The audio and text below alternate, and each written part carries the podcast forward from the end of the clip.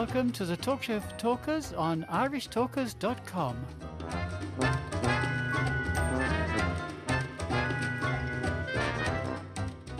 Hello, Toastmasters, would be Toastmasters, listeners, and friends. You're very welcome to the Talk Show for Talkers on irishtalkers.com.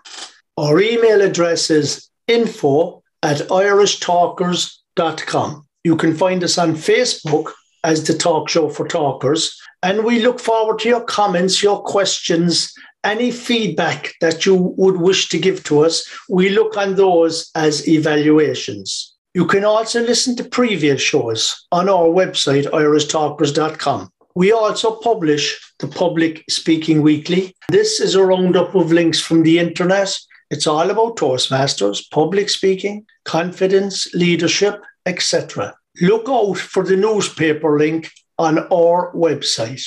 My name is Ted Malamfe, and I'm joined again, delighted to say, this week by the prolific, passionate, personable Paul O'Malley. Welcome, listeners. Thank you very much for tuning in. Looking forward to your company. On this week, we will have our usual of what we have every week. I will be giving a thought for the week. Paul will come up with a word for the week. Paul will be giving us episode three. And on episode four, we might have something completely different for you. So you'll have to stick with us right through this weekend. And my thought for the week, Paul, is failure is not final. Failure is feedback. Failure is not final. Failure is feedback. And I don't know who gave us that gem of a quotation. Well, it's a lovely piece of alliteration. That's one thing I will say. Three words beginning with the letter F. Yeah, and there's even four words beginning with the letter F, but there's there's an there's is not between them. There we are. So failure is not final. Well, I should hope not.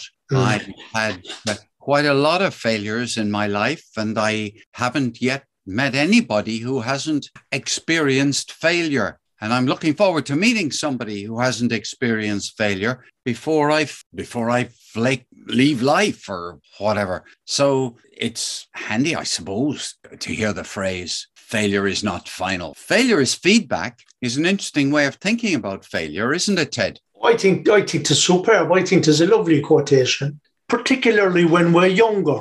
If we fail in something, for instance, when we were in our teens and we were doing secondary schools examinations, the thought was that if you failed, that, that could be the end of your life. You were never going to get anywhere. You know what I mean? If you're looking at it from the point of view that it's not fa- failure is not the end, fa- or failure is not final, failure is feedback. If you look at it from that perspective, then it becomes a stepping stone to your future rather than a stone around your neck. Of course, a lot depends upon what you do with the feedback. If you turn the feedback into something useful, then it can be a springboard to success. Yes.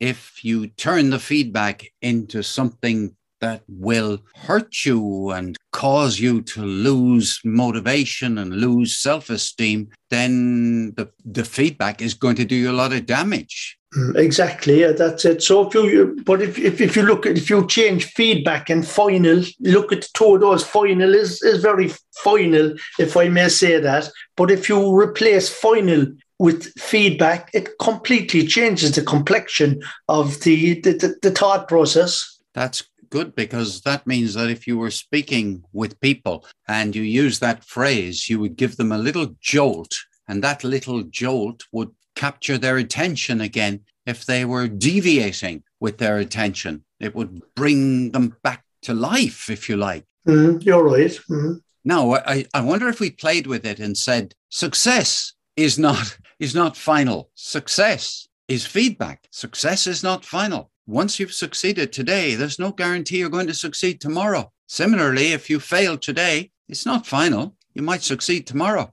True, true. I think as we get older, we we adopt different perspectives, don't we? Things that worried us when we were younger. No, we, we don't let those things worry us anymore. It's a little bit like a quotation we used here on the show, and it went something like that. In our teens, we worried profusely about what people were saying about us.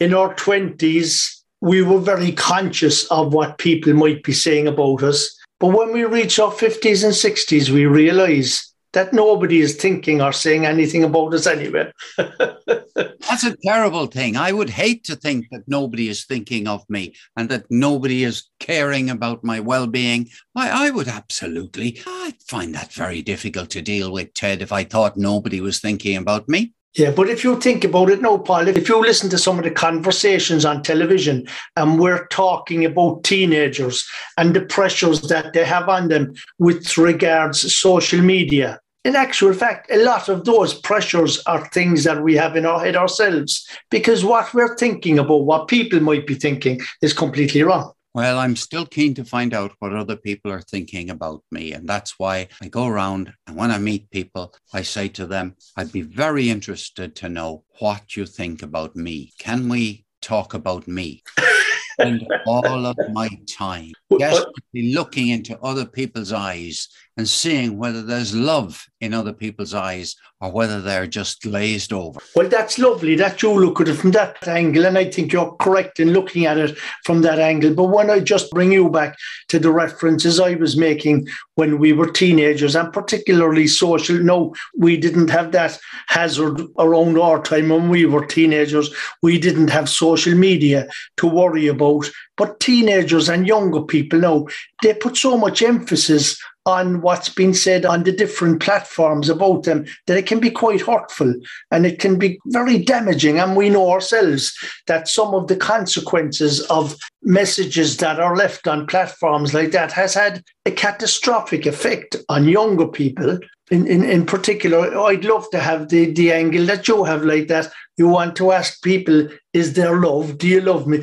Whereas it's usually negative stuff that people are worried about, you know? Well, you know what? There's a great debate to be had, and it is going on all the time about social media, and we won't have it today. No. But there are I have a daughter who's a teenager, and there are certain aspects of social media which are really terrifically good. And I only wish yes I had uh, social media at my disposal when I was a teenager. But look, I want to move on to our word of the week, if that's okay with you. Oh, I've certainly, got, of course. I've got a good word. And the word I have for you this week, listeners, is very useful when you find yourself in a situation where you feel really that you shouldn't get involved in the conversation about the issue. There are situations where you might have a conflict of interest. Let's say you were in Toastmasters and somebody asks you to judge in a contest, and you discover that one of the contestants is somebody who you really don't like.